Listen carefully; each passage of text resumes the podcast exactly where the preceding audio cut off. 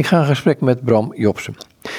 Het boekje wat voor me ligt, uh, Kroongetuigen, een uitgave van uitgeverij De Banier samen met de Hudson Taylor Stichting, uh, Stichting voor Bijbelse Hulpverlening in China. Het boekje heet Herre van Guangzhou en het gaat over Samuel Lam en de ondergrondse kerk in China. Ik heb het gelezen en ik zou eigenlijk willen beginnen gewoon om een beetje de smaak te pakken te krijgen van wat zo'n man dit is. Met dat wat je in de inleiding schrijft, en dat zijn de woorden van Samuel Lam zelf. Uh, die inleiding die staat, dat cursief geschreven staat. In dit boek wil ik iets met u delen over enkele van de zegeningen die God me geschonken heeft. Als een christen nooit heeft geleden, kan die Gods zegeningen niet begrijpen. Hij is dan als een kind zonder opvoeding. Daarom moeten we nooit klagen bij God of anderen de schuld geven als we lijden. In plaats daarvan moeten we kalm blijven en te meer van God afhankelijk zijn in het besef dat ons niets kan overkomen wat Hij niet toestaat. Ik las dit en ik denk, ja, uh, en nu? Want wij zitten hier in dit welvarende Nederland, uh, geen verdrukking. Ja, hoe ervaar je dat dan? Want ik heb het boek gelezen en als ik zie dat hij twintig jaar lang, uh, veel langer eigenlijk, maar twintig jaar lang in werkkampen meegemaakt heeft, denk ik, dan hou ik mijn adem in. Het is inderdaad een hele andere situatie waarin wij zitten in het uh, geseculariseerde Westen. Waarin we veel meer bij de waan van de dag leven. Als we het hier maar goed hebben. En dat geldt ook als we christen zijn. Dat we toch eigenlijk hier op deze aarde best wel een beetje een paradijsje willen hebben.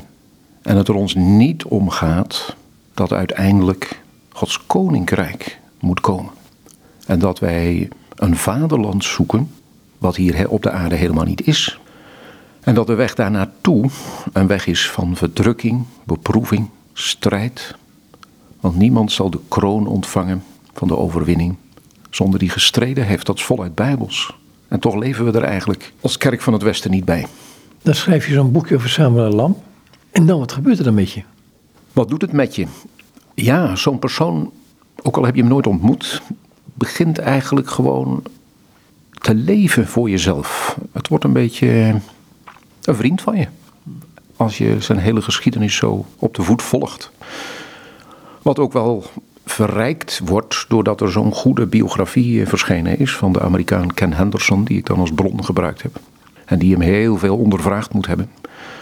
Je gaat dan zo'n man, zeker toen hij in de strafkampen zat, maar ook daarna in zijn gewone gemeenteleven, ga je helemaal uh, je eigen maken. En hoe meer je erover schrijft, hoe dichter die bij je komt eigenlijk. Hij is geboren in de twintige jaren. Uh, wat voor opvoeding heeft hij gehad? Zijn vader was uh, ook predikant. Dat is hij nog geweest in Singapore, maar ook in, in Hongkong. Daar heeft hij best een bewogen opvoeding gehad, want het speelde ook in de tijd van de oorlog van Japan met China. Toen zat hij in Hongkong. En in, ook in Guangzhou, wat dicht bij Hongkong is, in het zuiden van China. En dat was best een angstige tijd, waarin hij veel uh, de oorlogshandelingen van de Japanners uh, heeft ondervonden. Hij was, hij was gek op muziek. Ja, inderdaad. Hij had een hele muzikale inslag. Hij heeft ook uh, gestudeerd in de klassieken eigenlijk. Van, en zich bekwaamd in de composities van Beethoven, Schubert, Mozart. Hij dacht hierin eigenlijk zijn toekomst te vinden in zijn muzikale talenten. Totdat God op een andere wijze in zijn voorzienigheid zijn weg, zijn weg ging leiden. Zijn moeder heeft daar een rol in gespeeld. Zijn moeder heeft daar inderdaad een, een uh, belangrijke rol in gespeeld. Ze heeft hem daartoe uh, aangemoedigd om dat te doen. Zo was ook bij de eerste keer dat hij uh, onverwacht werd geroepen om een, om een dienst waar te nemen, omdat iemand anders uitviel. Toen heeft ze ja, in stilte voor hem gebeden. En dat heeft hij ook gemerkt. Ook al dacht hij dus dat hij er niks van terecht gebracht had. Heeft ze hem toch, toch bemoedigd en gezegd: Het komt wel, jongen. Ook al denk je dat je er nu, dat je nu helemaal niet kan preken.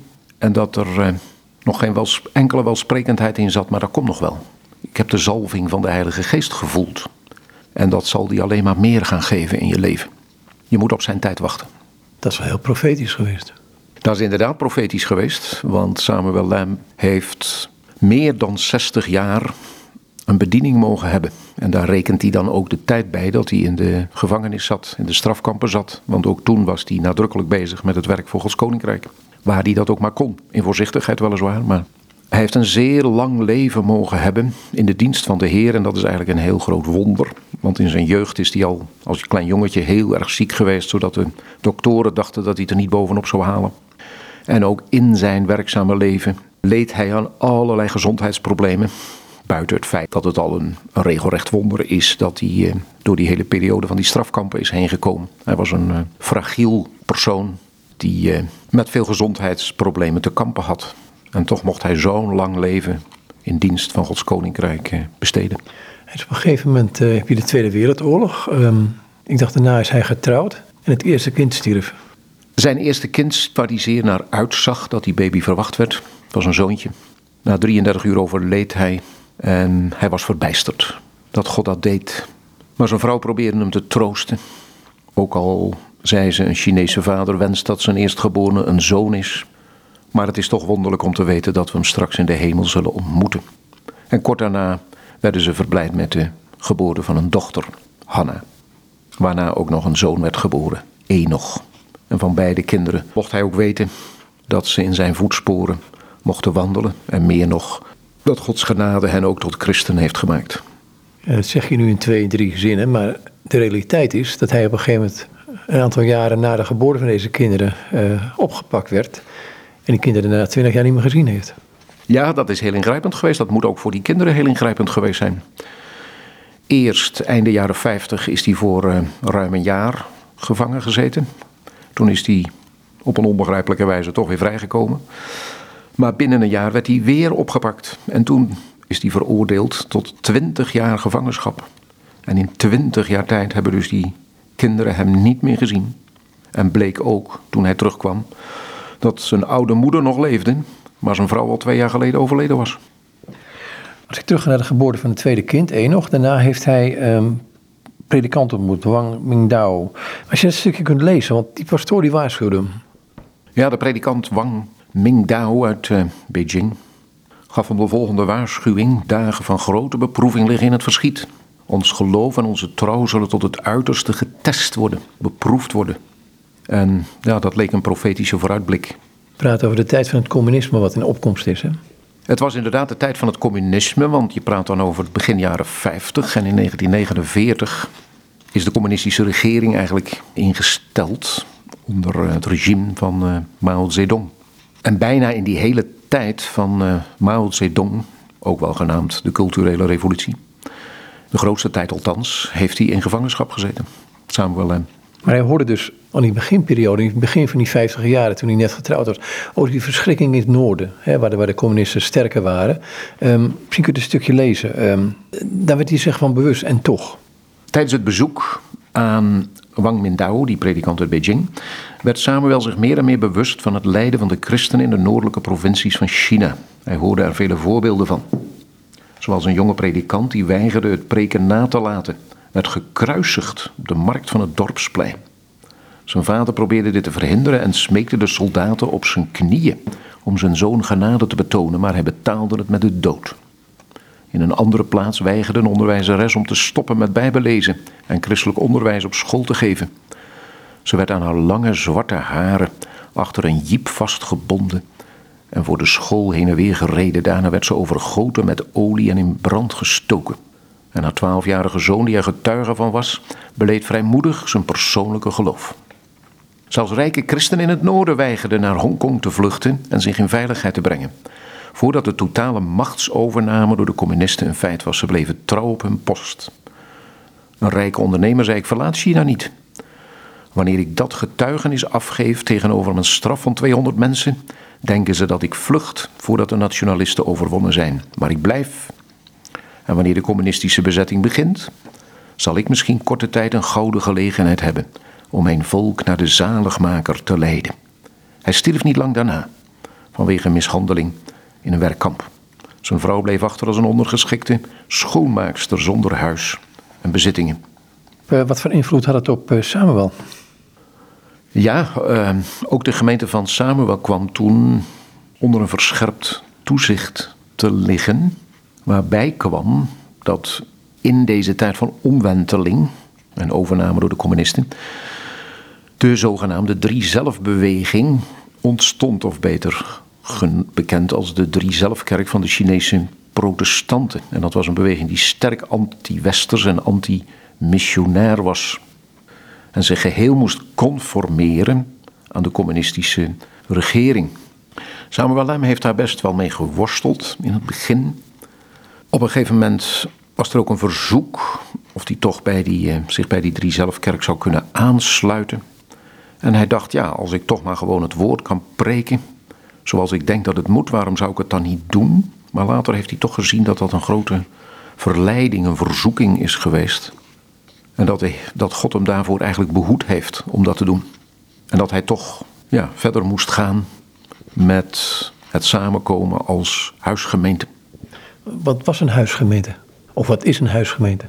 Een huisgemeente die in die tijd tot grote bloei kwamen, was een verzameling van mensen, dat kon klein zijn, het kon ook in die tijd groter nog zijn, die zich niet onder de autoriteit van de regering, van de overheid wilden stellen, die zelf hun eigen regels wilden vasthouden op grond van de Bijbel, op grond van Gods woord, zonder aanpassing, wat natuurlijk vereist werd. Als je lid werd van de Drie Zelfkerk, dan moest je niet alleen je gewoonten, maar ook je prediking aanpassen aan wat de, aan wat de regering wilde.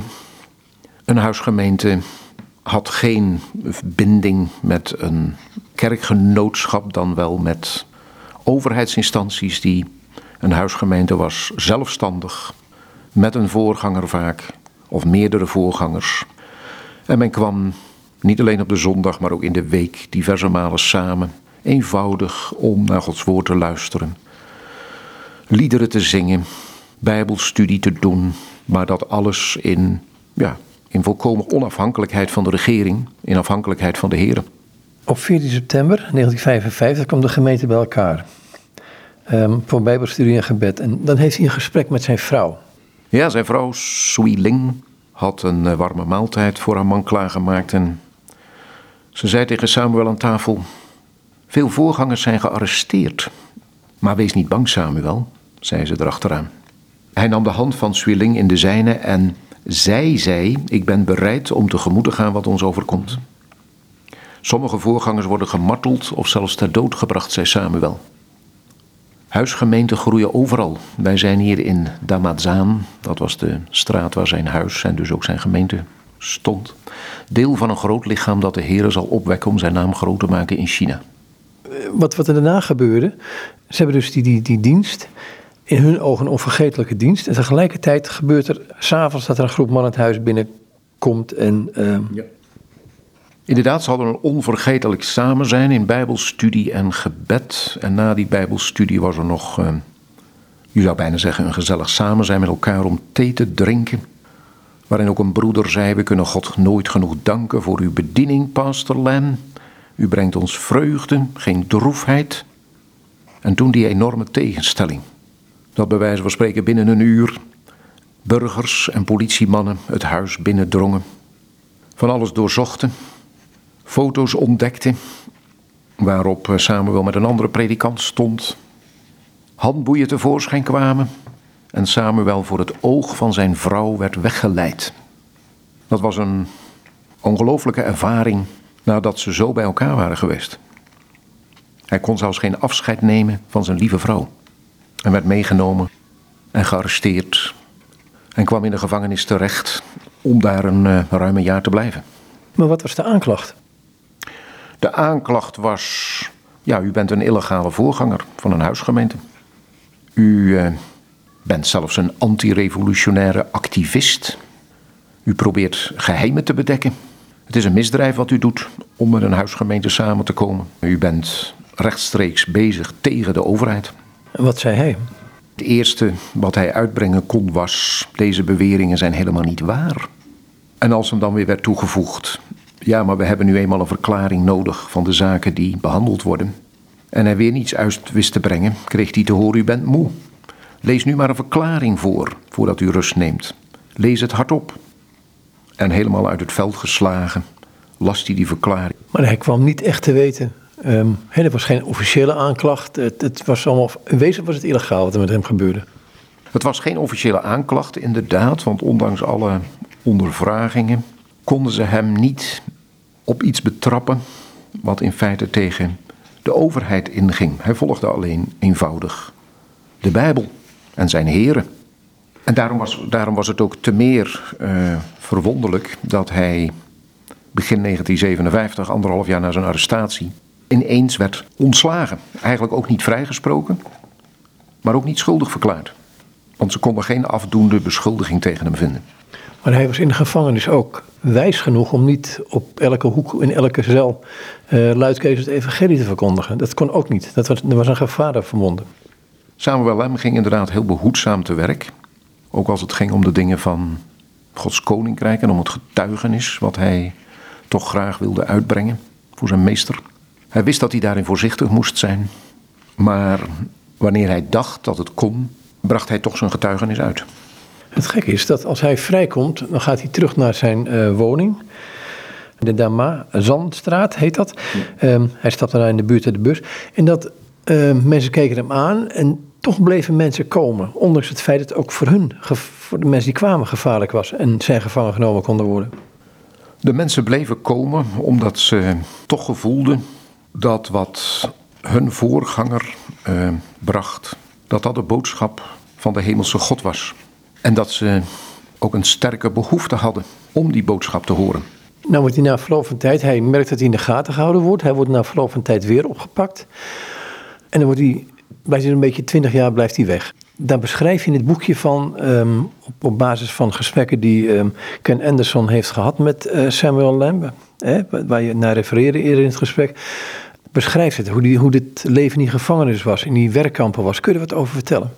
Het leven in de gevangenis en in de werkkampen was zwaar. Niet alleen door het werk wat hij daar uh, moest doen, wat vaak lichamelijk zwaar was, maar ook doordat er s'avonds, meestal s'avonds, dus na de lange werkdag, waarin je al heel moe was, allerlei ondervragingssessies plaatsvonden. Of. Ja, ze moesten, ze moesten de, de werken van Marx, en Engel, van Marx in ieder geval en Lenin uit hun hoofd leren.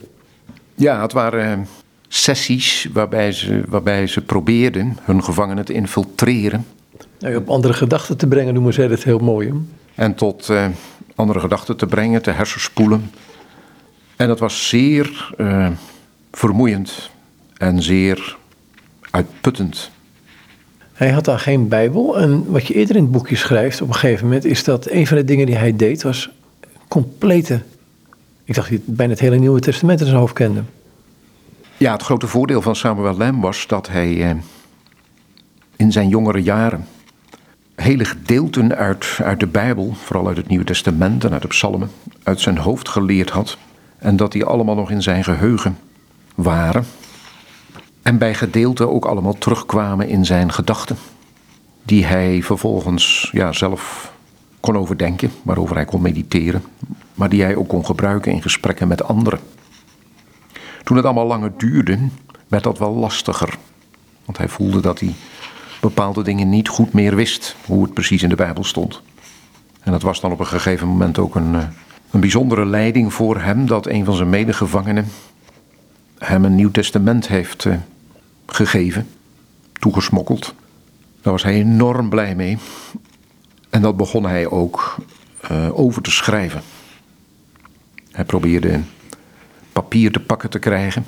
Kreeg hij nog wel een vraag over, wat moet je er allemaal mee, is dat voor je dagboek? En zo probeerde hij grote gedeelten van, uh, van de Bijbel over te schrijven. Totdat ook dat ontdekt werd.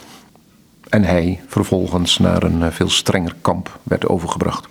In de buurt van Mongolië. Kun je een stukje lezen van die ondervraging? Het is, hij heeft op een gegeven moment heeft hij een, een, een, wat je eerder zei, een verklaring getekend. waarin hij afstand deed van zijn geloof in wezen. En daar schaamt hij zich voor. Um, en het wordt, hem, wordt, tegen hem gebruikt. En dan komt er een discussie, een klein gesprek met die lector uh, van hem. Degene die hem moest uh, hersenspoelen, om het zo te zeggen. De lector beet hem toe. Door je uitstel verbruik je tijd waarop je geen recht hebt. Het christendom is een brede term, zei Samuel voorzichtig. Bij een oprechte christen gaat het om het leven in Christus en niet zozeer om het lidmaatschap van een religie. Alleen op die manier kan gezegd worden dat hij behoort tot wat gewoonlijk het christendom wordt genoemd. Het antwoord was eruit. De lector staarde hem een poos aan en beëindigde de sessie. Een medegevangene vroeg aan Samuel toen ze zich gereed maakten voor de nacht: Wil je een kogel door je achterhoofd? En een ander zei voor de goede orde: Ook nog in de rug van sommigen van ons. Samuel gaf geen commentaar. Zijn opmerkingen tijdens de ondervraging hadden echter velen aan het denken gezet. Zijn invloed breidde zich hierdoor verder uit in het kamp. Al moest het uitkomen voor zijn geloof wel met de uiterste behoedzaamheid gebeuren. Het beste was te wachten totdat iemand hem benaderde en dan een eerste beweging te maken. Samuel voelde de verantwoordelijkheid om het evangelie eerlijk te brengen en was zich ook bewust van het belang van een goed discipelschap. Het volgen dus van de Heer Jezus. Als ze opgesteld stonden in de rij voor de maaltijd, fluisterde hij soms een nieuwe gelovige toe. Houd deze dagen altijd de Bijbeltekst in gedachten. Ik vermag alle dingen door Christus die me kracht geeft. Alleen deze woorden. Herhaal ze telkens opnieuw.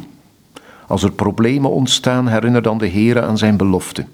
En zie hoe zeker hij ervoor zal zorg dragen. Zo probeerde hij volgelingen van zijn meester te bemoedigen. Met tekstwoorden die hij uit zijn hoofd kende. Dan komt er ook een heel vies stukje dat hij gewoon emmers met stront van mensen, menselijke ontlasting, die moest hij dus uh, naar het veld brengen om, om als mes te dienen. Dan moest hij met zijn hand in een dingetje scheppen. Dit soort dingen. Um, mensonterende toestanden. Ja, het waren heel mensonterende toestanden wat hij uh, moest doen. Waarbij ook nog speelde dat hij een fragiel persoon was, die eigenlijk veel te zwak was om uh, een juk met twee emmers bijvoorbeeld te dragen. Dat kon hij al niet volhouden, dus hij kwam er met één emmer aan. En toen moest hij zich ook nog bukken om dat juk op zijn schouders te nemen of weer die emmer beet te pakken. En onder de vreselijke stank bezweek hij bijna. De emmers dreigden te kantelen. Hij eh, moest toen hij bij het veld was kokhalzen vanwege de vreselijke stank. Terwijl de bewaker daar om stond te lachen en zei: Goed zo, dat kan er ook nog wel bij. Dat is ook goede mest. En ja, het was hem een, uh, voor hem een regelrechte uitkomst. Toen toch de bewakers blijkbaar ontdekten dat dit te zwaar werk was voor, uh, voor Samuel. En hij ander werk kreeg uh, toebedeeld. Wat houdt hem dan op de been? Want ik bedoel, het, is, het, is, het zijn momenten dat hij wanhopig was. Wat hem telkens op de been hield was toch zijn onverrikbare geloof in de Here. En zijn betrouwen op Gods beloften. Werp uw zorg op de Heer en hij zal u onderhouden. De woorden uit Psalm 46 kwamen ook in zijn hart. God is ons een toevlucht en sterkte. Hij is krachtig bevonden, een hulp in benauwdheden. Hij had zelfs iets in zijn hart wat de grote leider Job zei op een gegeven moment in zijn zware lijden. Zie zo hij, dat is God, mij doden. Dus al zou God me doden, zou ik niet hopen. Dus hij bleef hopen en hij bleef ook geloven dat de last die God hem oplegde niet te zwaar zou worden. Of dat God anders uitkomst zou willen geven. Die uitkomst die komt op een gegeven moment dat hij wat lichter werk krijgt, maar op een gegeven moment ook dat iemand, um, en dan ga je terug, pak je dan iets terug uit zijn jeugd, op de universiteit waar hij van medescholieren um, de haren knipte. Dat was ter oren gekomen en dat gaf hem eigenlijk een mogelijkheid om ander werk te doen. Dat was inderdaad iets bijzonders, dat hij uh, op een gegeven moment gevraagd werd kapper te worden. Omdat degene die, dat, die de kampkapper was, die werd ontslagen. En ze vroegen hem, heb je enige ervaring als kapper? Nou, Samuel was daar regelrecht sprakeloos van. Want dat had hij inderdaad in zijn, die vaardigheid had hij inderdaad in zijn jonge jaren zich aangeleerd. Maar hij zag daar ook de leiding van zijn heren in. En hij kreeg toen ook een behoorlijke vrijheid. Veel meer dan dat hij eerst had. Hij kon zijn eigen werkplan opstellen. Hij zag telkens weer nieuwe gevangenen en zocht dan tijdens het knippen gelegenheid om zijn geloof met hen te delen. Door zomaar een simpele vraag te stellen naar iemands gezin of naar iemands levensloop. En dan kon het zomaar gebeuren dat er een opening ontstond om van zijn meester te getuigen. Soms begon hij zomaar zachtjes een lied te neurien. En dat iemand ineens zei: Hé, hey, jij bent een christen. En dan ontstond er weer een gesprek. Maar er waren ook gevangenen die niet voor hun geloof durfden uitkomen. Wanneer we naar de wil van God wandelen, zijn we altijd onder zijn hoede, zei hij tegen een verlegen jonge man. We kunnen altijd weten dat God over ons waakt en dat de Heilige Geest ons gebruikt. Vergeet nooit, mijn vriend, dat we Gods medearbeiders zijn. Maar die jonge man zei: Maar het betekent onze dood wanneer we een Bijbelvers citeren voor iemand, zoals een leidinggevende. Alleen als onze dood het enige middel van de herder is om zo'n persoon te raken, antwoordde Samuel. Het is waarschijnlijker dat de Heilige Geest voor ons het gelegen moment zal vinden om het juiste woord te spreken. De jongen vroeg aan Samuel: Getuig jij voor velen hier? Samuel zei: Zoals de Heilige Geest me leidt. De Heilige Geest is geen wapen in onze handen, maar we zijn gereedschap in zijn handen. Niet alleen gelovigen, ook ongelovigen kwamen op zijn pad. Zwakken en twijfelaars, eigenzinnige mensen, oprechte mensen, maar ook nieuwsgierigen. Een gevangene zei: Ik wil geloven dat jij een waar christen bent. Maar om als gevangene zo gelukkig en optimistisch te zijn als jij schijnt te zijn, moet je wel samenwerken met de bewakers. Samenwerken? vroeg Samuel, of zich onderwerpen. Wat bedoel je? vroeg de man. Heb je het boek Romeinen gelezen? zei Samuel. In Romeinen 13 schrijft de apostel: Alle ziel zij de machten over haar gesteld onderworpen, want er is geen macht dan van God. En de machten die er zijn, die zijn van God geordineerd. Dus we moeten het eens zijn met degenen die over ons gesteld zijn, vroeg de man. We hoeven het niet noodzakelijk met hen eens te zijn, was het antwoord van Samuel, maar we moeten hen wel altijd gehoorzamen. Maar wat vind je dan van de lessen over het atheïsme? Dat zijn weer die sessies hè, die ze volgen moesten. Samuels antwoord was: Kijk de geschiedenis van Daniel in het Oude Testament. Hij gehoorzaamde de wetten van Babel. Maar toen hem verboden werd te bidden, weigerde hij resoluut om zich te onderwerpen. Opnieuw vroeg de gevangene hem: Ken jij de hele Bijbel uit je hoofd?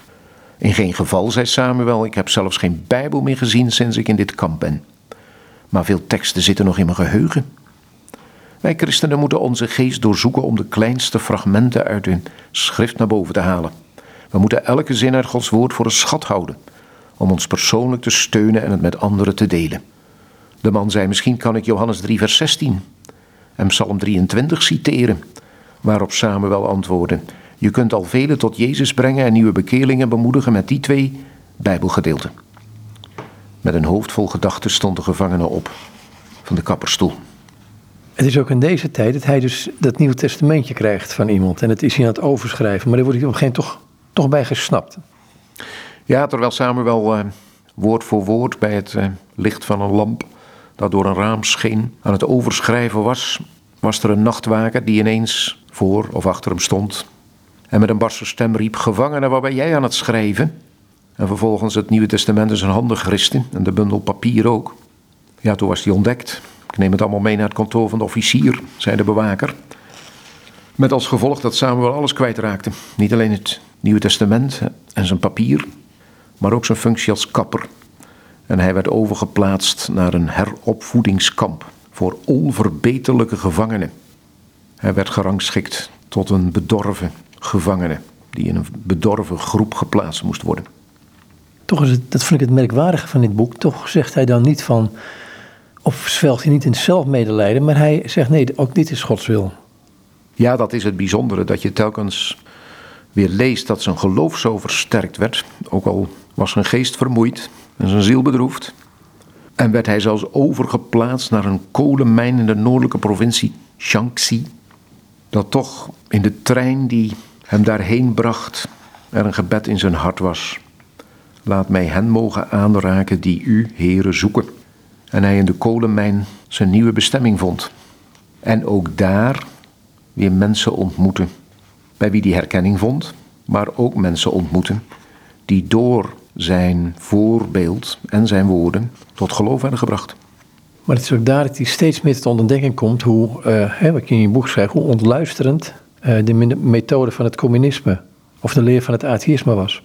Ja, de methode van het communisme waren heel wreed. En de leer van het atheïsme was ook ontluisterend, maar ook niet, niet consequent eigenlijk. Maar als je, als je dag in dag uit, hè, hij moest elke dag dus die, die, die heropscholings- of die heropvoedingslessen volgen. Dan denk ik op een gegeven moment, zwicht je toch? Als mens zou je inderdaad zwichten. En zonder de genade van God zou die ook gezwicht hebben. En hij was zich dat ook wel bewust. Maar toch voelde hij zich telkens weer ondersteund door zijn geloof in God en zijn vertrouwen op de schrift. Zoals dat hij teruggeleid werd naar het boek Job, waar staat: dat Job op een gegeven moment zegt: Hij, God, kent de weg die bij mij is. Hij beproeve mij. Als goud zal ik uitkomen. En al die woorden uit de schrift, al die beloften, ja, die werden door God gebruikt om hem er toch bovenop te helpen. Om hem toch dat vertrouwen in zijn God niet te doen verliezen. Tot voordat hij meeging, kon zijn familie nog wel op bezoek komen. Maar het is nu helemaal niet meer mogelijk. Hoe staat hij daarin? Bezoek van familie, heb ik geschreven, was nu helemaal niet meer mogelijk. Er kwam ook maar zelden post daar in het noorden van China. Maar om met de psalmregels van Psalm 3 te spreken, God was aan zijn zij, hij ondersteunde hem in het leed dat hem genaakte. En Samuel ondervond dat de eeuwige God zijn woning was, dat de eeuwige armen onder hem waren. zijn woorden van Mozes uit Deuteronomium. En later zei hij in een terugblik, de Heer ondersteunde mij op een manier die ik alleen door ondervinding kon kennen. Er ging geen dag voorbij waarop ik mij niet bewust was van zijn liefde en genade. Er was nooit een moment waarop ik twijfelde en wanhoopte. Ik wist dat de Heere met me was. Ik voelde, hè, als het ware, dat, zijn, dat mijn beschermengel altijd aan mijn zijde was. Na een lange werkdag moest Samuel minimaal twee uur luisteren naar lezingen. Ook moest hij stukken uit zijn hoofd leren, uit bijvoorbeeld de geschriften van Marx en Lenin. Vaak ging hij dan van vermoeidheid met zijn kleren aan op bed liggen. Dan probeerde hij nog wat Bijbelteksten te memoriseren, maar dat lukte hem vaak niet meer. Dan bad hij de volgende morgen, terwijl hij in de spoortram de mijn werd ingereden, weer om vergeving, dat hij Gods woord zo verwaarloosd had. Maar onder zijn werk werd zijn gebed vaak weer levendig. Gebed voor zijn gezin, voor zijn uiteengevallen gemeente, gebed ook voor de drie zelfkerken, gebed zelfs voor de bewakers en de overheidsbeambten. En hij begreep uit de enkele brieven die hij sporadisch ontving ook dat in andere delen van China door christenen geleden werd. Het deed hem de moed niet verliezen. Het was een overtuiging dat God deze vervolging gebruikte om zijn gemeente te vormen en om nieuwe perspectieven te openen. De Heere zou zijn kerk in China blijven bouwen, totdat de wederkomst van Christus daar was. Want verdrukking zuivert de kerk. Terwijl aan de andere kant zelfgenoegzaamheid en aardsgezindheid de kerk uithollen. Ja, en dan kom ik toch weer terug wat we in het begin even over hadden. Dan denk ik toch van, oei, um, dat lijkt in het Westen een beetje gaande te zijn. Hè? Ik denk dat het in het Westen niet enigszins, maar zelfs in grote mate aan de orde is. In veel kerken. Dat zelfgenoegzaamheid en aardsgezindheid zo aan de orde van de dag zijn. En hoeven we niet naar een ander en naar onze buurman te kijken. Laten we maar bij onszelf beginnen. Hoe zelfgenoegzaam en aardsgezind kunnen ook wij niet zijn? En dat ons leven niet volledig gericht is op de Here, op Zijn woord, op het werk van Zijn koninkrijk, op de toekomst die ons wacht. En dat kan alleen maar tweeërlei toekomst zijn, of een toekomst zonder God in de eeuwige rampzaligheid, of een toekomst met Hem in de eeuwige zaligheid. In die zin is dit verhaal ook een nadrukkelijk, is dit verhaal ook nadrukkelijk een spiegel die ons voorgehouden wordt hoe wij in deze zaken staan. Het loopt naar zijn vrijlating toe. Ging niet zonder slag of stoot, die vrijlating? Nee, na twintig jaar was uh, de tijd aangebroken dat hij toch uh, vrijgelaten zou moeten worden, want dat vonnis was uh, uitgesproken. Dus hij herinnerde daar ook zijn superieuren aan. Maar ze zeiden tegen hem: Ja, dat is wel zo, maar het wordt u niet toegestaan om naar je stad Guangzhou terug te keren. Ook al zeiden, ja, maar mijn moeder is daar ernstig ziek en mijn vrouw is daar en mijn kinderen zijn daar. Dat hij toch de boodschap kreeg, ja, maar je bent niet zo voorbeeldig geweest om het onderwijs van het systeem over te nemen. Je hebt al twee decennia onder onze lessen gezeten, maar je hebt erin volhard om christen te blijven. En dat hij zelfs teruggestuurd werd naar de mijn en dat hij dacht, ja, zal die vrijlating wel echt gaan gebeuren? Dat hij ook op zijn knieën viel voor zijn bed en een beroep deed op zijn hemelse vader. Of hij toch de weg wilde, of hij toch een wonder wilde doen en de weg wilde banen, zodat hij naar huis mocht gaan. En dan wordt hij vrijgelaten, krijgt hij zijn ontslagbrieven, eh, 14 juni 1978. En tot zijn stomme verbazing zit er een uh, enkele reis naar Guangzhou bij. Ja, het trof hem diep. Zijn emoties werden erdoor geroerd. Toen hij toch de boodschap van zijn vrijlating kreeg. En hij zelfs een som gelds en een ticket naar Guangzhou mee kreeg. Het was alsof hij zich verplaatste in de situatie van Jacob, die het nieuws over zijn zoon Jozef in Egypte had vernomen. En zo ging hij op reis. naar zijn uh, woonplaats.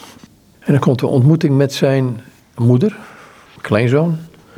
Toen hij daar thuis ontmoette hij eerst zijn zus, die uh, happend naar adem riep: Daar is Samuel, daar is Samuel. Verder ging Samuel naar, toen hij eenmaal binnen was, naar de slaapkamer van zijn moeder.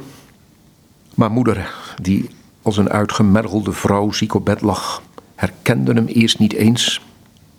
Totdat de zus van Samuel zei: Het is Samuel. Hij is vandaag uit de gevangenis teruggekeerd, uw zoon, mijn broer. En toen was ze als het ware in shock. En kwam er een emotionele ontmoeting tussen Samuel en zijn moeder. Zij heeft haar zoon weer gezien.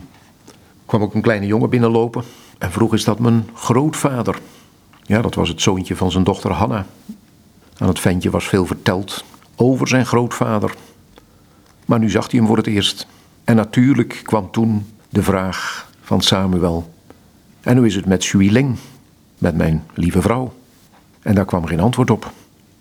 Zijn zus Ailing zei maar niets. En op een gegeven moment begon ze te huilen. En toen riep Samuel uit: Vertel het me. En hij pakte zijn zus bij haar arm. Is ze. En Ailing, zijn zus, knikte alleen maar. Een jaar geleden is ze inderdaad overleden. En moeder voegde daaraan toe: Ze is bij Jezus. Aan God al de eer. Spoedig zal je moeder daar ook zijn. Wat Samuel niet meegemaakt heeft eigenlijk, is de hele beweging. Um, die hele, hele uh, beweging van studenten in de 60, 70 jaren in China. Dus hij heeft een stuk geschiedenis gemist.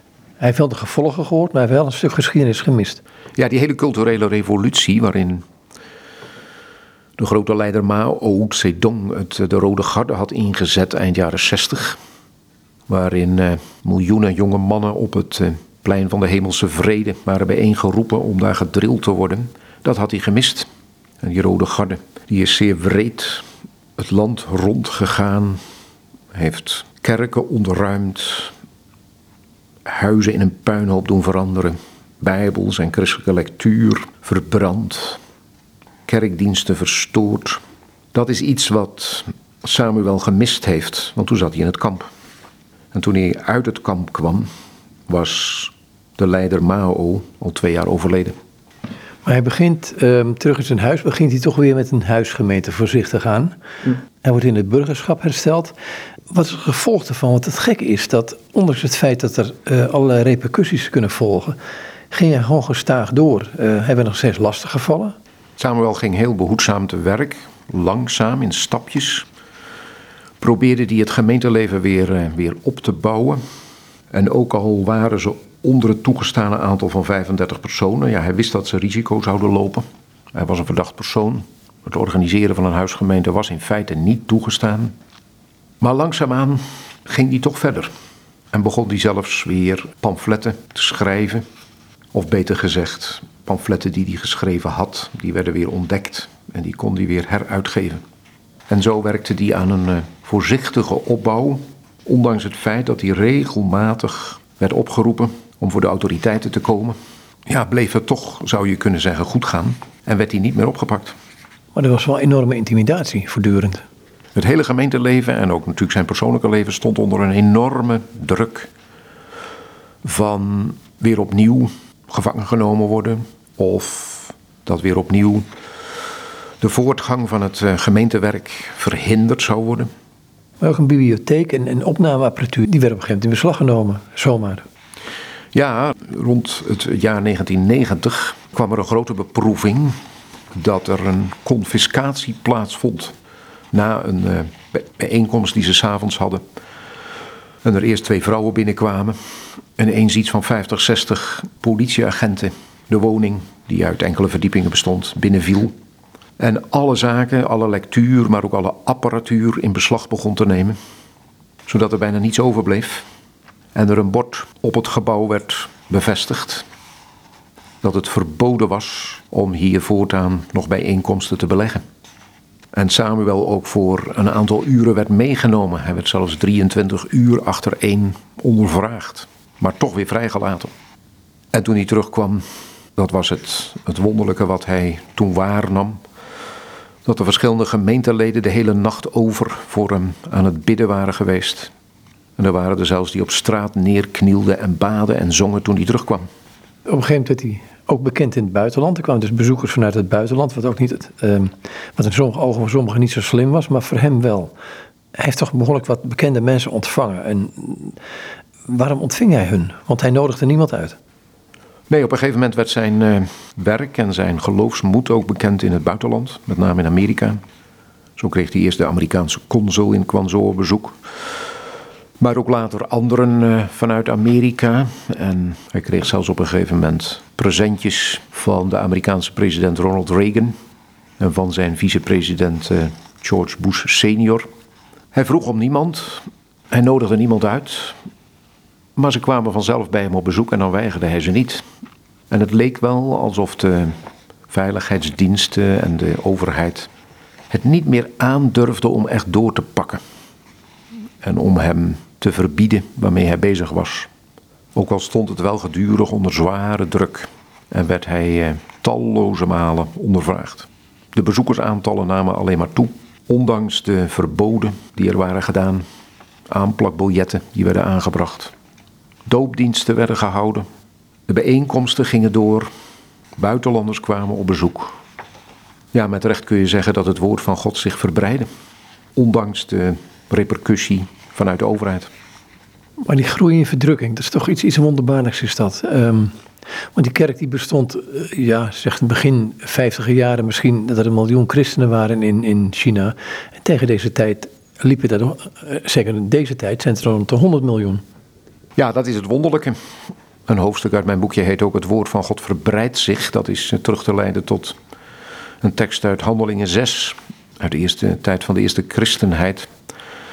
Waarin dan in de Statenvertaling staat: En het woord van God wies, dus groeide en nam de overhand.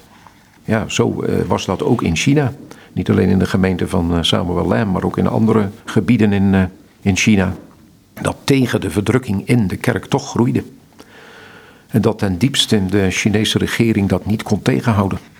Is, is het niet het wonder van dit boekje ook dat groei iets is wat ja, we kunnen aan meewerken, maar je kunt het bijna niet regisseren. Groei kun je niet regisseren. Groei is en blijft een wonder. Een wonder ook van Gods genade. En groei ontstaat ook in de weg van strijd en tegen de verdrukking in. En het is met recht waar wat een oude kerkvader al heeft gezegd: het bloed van de martelaren is het zaad van de kerk. De kerk zal blijven groeien. God zal zijn koninkrijk blijven uitbreiden. Ook daar waar de kerk verdrukt en vervolgd wordt.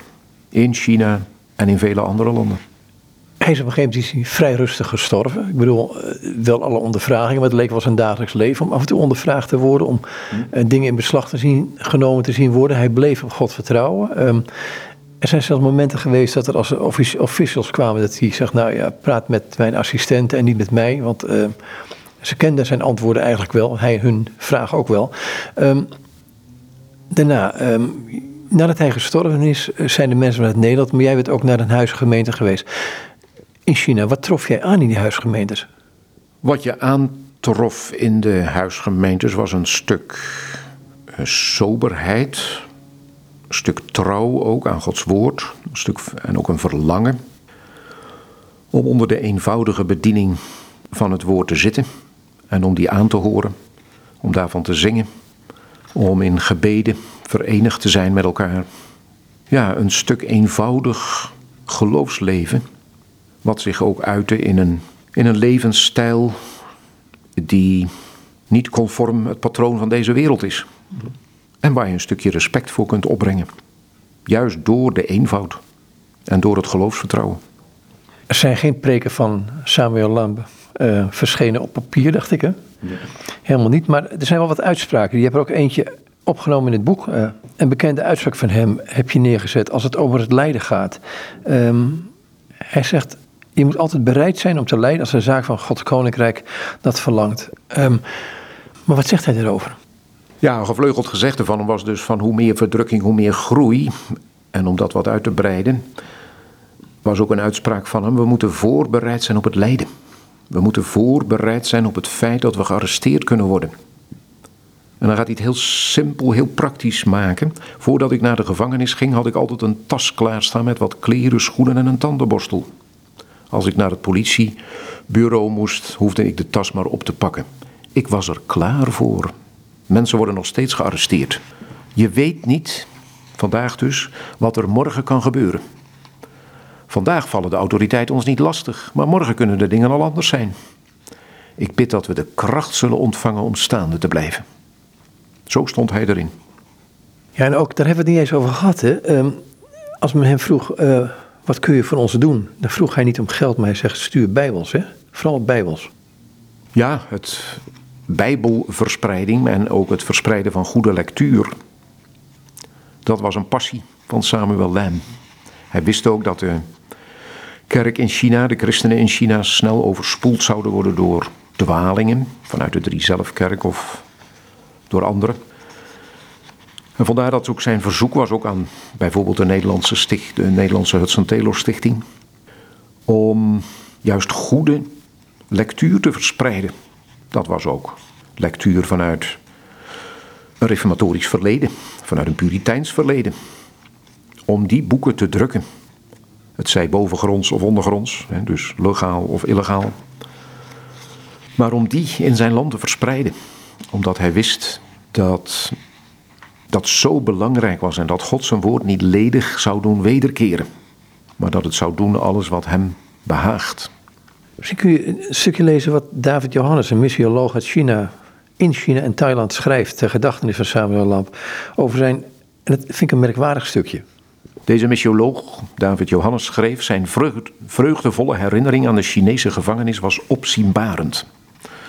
Men zou een somberder herinnering aan zijn twee decennia christelijk lijden hebben verwacht. En dan komt Samuel Lem aan het woord. Bijna 21 jaar heb ik in de mijnen van de gevangenis gewerkt en veel bijna doodervaringen gehad. Maar God beschermde me tegen lichamelijk letsel. En toen strekte Samuel zijn hand uit en stak zijn duim op. Dit is het enige litteken dat ik heb, zei hij. En de schrijver, David Johannes, leunde voorover en keek met een schuin oog naar het litteken van een klein sneetje in zijn linkerduim. Dat deed ik mezelf aan toen ik een appel schilde, lachte Samuel met onverholen plezier. Bij de gedachte aan Gods genade toen hij in de gevangenis zat. Dus met andere woorden, van al die jaren, ik heb er maar een schrammetje aan overgehouden. Een litteken. Meer niet. Ik vind het wel mooi wat hij daarna schrijft over ehm, over de houding van Samuel Lamp. Hè? Dus het feit dat hij geïnspireerd werd door Samuel Lamp over het dienen van de ondergrondse kerk in China. Ja, deze David Johannes die uh, heeft ook bijbels naar uh, China gesmokkeld en nam dan de trein om bijbels en christelijke lectuur bij pastor Samuel Lamp te brengen. En dan zegt hij, een keer bezocht ik met een team uit de Filipijnen zijn kerk in Guangzhou. Later werd ik verliefd op een van de Filipijnse meisjes van het team en trouwde met haar. Het maakt me emotioneel als ik terugdenk aan de ervaring van mij en mijn vrouw van een diepe gevoel van toewijding. Als we luisterden naar de inspirerende verhalen van pastor Samuel Dam over het dienen van de ondergrondse kerk in China. Tijdens de 15 jaren die ik in China doorbracht, heb ik vaak de echo's van de vrolijke lach van pastor Samuel Lam gehoord als hij vertelde over zijn jaren van vervolging. En zijn hoop te midden van tegenspoed gaf me kracht. Zijn houding tegenover degene die hem mishandelde, vanwege zijn geloof, kalmeerde mijn hart meer dan eens. Ik ben voor altijd dankbaar voor de impact van deze man op mijn leven. Misschien is het afsluiting ehm, een stukje lezen van een ontmoeting van iemand anders met Pastor Lamb. Dat is van een Amerikaan, um, Vernon Brewer. Uit 2019 komt dat uit een boek. Ja, deze Amerikaan ontmoette pastor Lem voor het eerst bij zijn huis. Toen de samenkomst van zijn huisgemeente net uitging. Hij moest wachten op de honderden Chinese gelovigen die het nauwe trappenhuis afdaalden en langs hem heen liepen de avond in. Maakte indruk op hem, want hij schrijft: Ik zal nooit weten hoe zoveel mensen in dat kleine appartement pasten. Ik moest me langs bewapende bewakers een weg naar boven banen. En toen ik de derde verdieping had bereikt, toen ontmoette ik Samuel Lam, een kleine man. Ik torende boven hem uit. Met een aanstekelijke glimlach nodigde hij me uit om binnen te komen. Het eerste wat ik me herinner was dat ik een lange tafel zag waar ongeveer twintig jonge Chinezen koortsachtig aan het schrijven waren. Bijna 80% van de gemeente van de herder van Guangzhou bestond uit jonge mensen die hongerig waren naar het woord van God en verlangend om het met hun vrienden te delen. Ik vroeg pastor Lem wat ze aan het doen waren. Hij verklaarde, alsof het vanzelfsprekend was, ze maken handgeschreven exemplaren van het evangelie van Johannes om morgen aan hun vrienden op school te geven. Want we hebben momenteel slechts één Bijbel. Daarom moeten we kopieën maken, overschrijven dus. En deze Amerikaan dacht bij zichzelf, dat zou toch in mijn land nooit gebeuren. De meeste christelijke jongeren in Amerika zouden er niet aan denken om hun vrienden op school een Johannes evangelie te geven. Laat staan een exemplaar wat ze met de hand hadden overgeschreven. Toen ik in het appartement rondkeek, zag ik dat de muren eruit gehaald waren, dat overal houten banken waren neergezet. In de uiterste hoek stonden een eenpersoonsbed, een kleine koelkast en een kookplaat. Dat was de leefruimte van pastor Lem. Elke centimeter van de rest van het appartement was omgebouwd tot een ontmoetingsruimte voor de gemeente van Damazaan. Dus alles van zijn huis stond in dienst van Gods koninkrijk. En toen vroeg de Amerikaan aan pastor Lem, hoe hebt u al die jaren in de gevangenis overleefd? Zijn antwoord was, ik citeerde de schrift die ik uit mijn hoofd geleerd had en componeerde liederen om God te aanbidden. Bid vurig voor ons, vervolgde Samuel, want we weten niets over morgen. We weten niet wanneer de verdrukking zal komen. Bid toch dat onze mensen kracht mogen ontvangen om de vervolging het hoofd te bieden. De regering dreigt dat ze hun salaris of baan zullen verliezen. Als onze samenkomsten bezoeken, toch komen ze. Maar, en dan komt een opmerkelijk woord, bid niet dat de vervolging zal ophouden.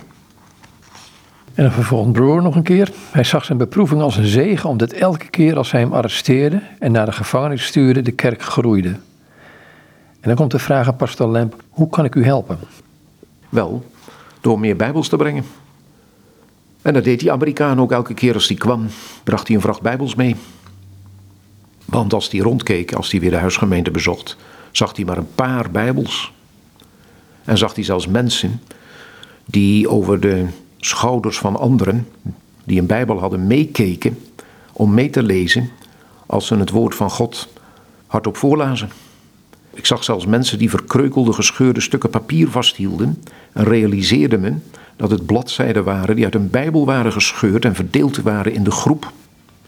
En dat deden ze niet uit gebrek aan respect voor het woord van God, maar vanwege het onuitblusbare verlangen om ook een klein gedeelte van de Bijbel voor zichzelf te hebben. Apart hè, dit. Ja, dit is eigenlijk ontroerend ook om dit te vernemen. Zo'n honger naar het woord. En een honger die ook gezegend werd. Waar ook, uh, ja, je zou met recht kunnen zeggen, verzadiging op mocht komen. En er staan onze boekenkasten, bij wijze van spreken staat, eh, overal staat wel een bijbel. Of kun je een bijbel vinden, een bijbel kopen. Zo, zo nonchalant kunnen wij ermee omgaan, hè? Ja, wij hebben een overvloed aan bijbels, maar is ons leven ook gedrenkt in dat woord. Zoals het was en ook nu nog mag zijn bij de Chinese christenen. Maar toch eindigen met wat je in het begin ook las van die inleiding. Nog een keer, ehm, ter afsluiting. Het boekje wat ik eh, geschreven heb gaat over de zegeningen van God, waarvan Samuel Lam wist dat die hem geschonken waren. Als een christen nooit heeft geleden, kan die Gods zegeningen niet begrijpen.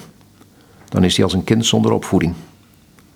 Daarom moeten we nooit klagen bij God of anderen de schuld geven als we lijden. In plaats daarvan moeten we kalm blijven. Te meer van God afhankelijk zijn in het besef dat ons niets kan overkomen wat Hij niet toestaat. Dat is een heerlijk bevrijdende gedachte. Dat is een bevrijdende gedachte. En het is ook tevens een krachtbron. Waaruit niet alleen Samuel Lam, maar ook velen met hem, ook nu nog in deze tijd, door genade mogen leven. Ook zeggen. Hey, dankjewel voor dit gesprek. Graag gedaan. En dit zei Bram Jobsen. En met hem was ik in gesprek aan de hand van het boek De Herder van Guangzhou over Samuel Lamb en de ondergrondse kerk in China. Het boek is uitgegeven bij de Banier uitgeverij in Apeldoorn in de serie Kroongetuigen en Hudson Taylor Stichting Bijbelse Hulpverlening China werkte daaraan mee. Goed, nogmaals dus, het is over dit gesprek met Bram Jobsen.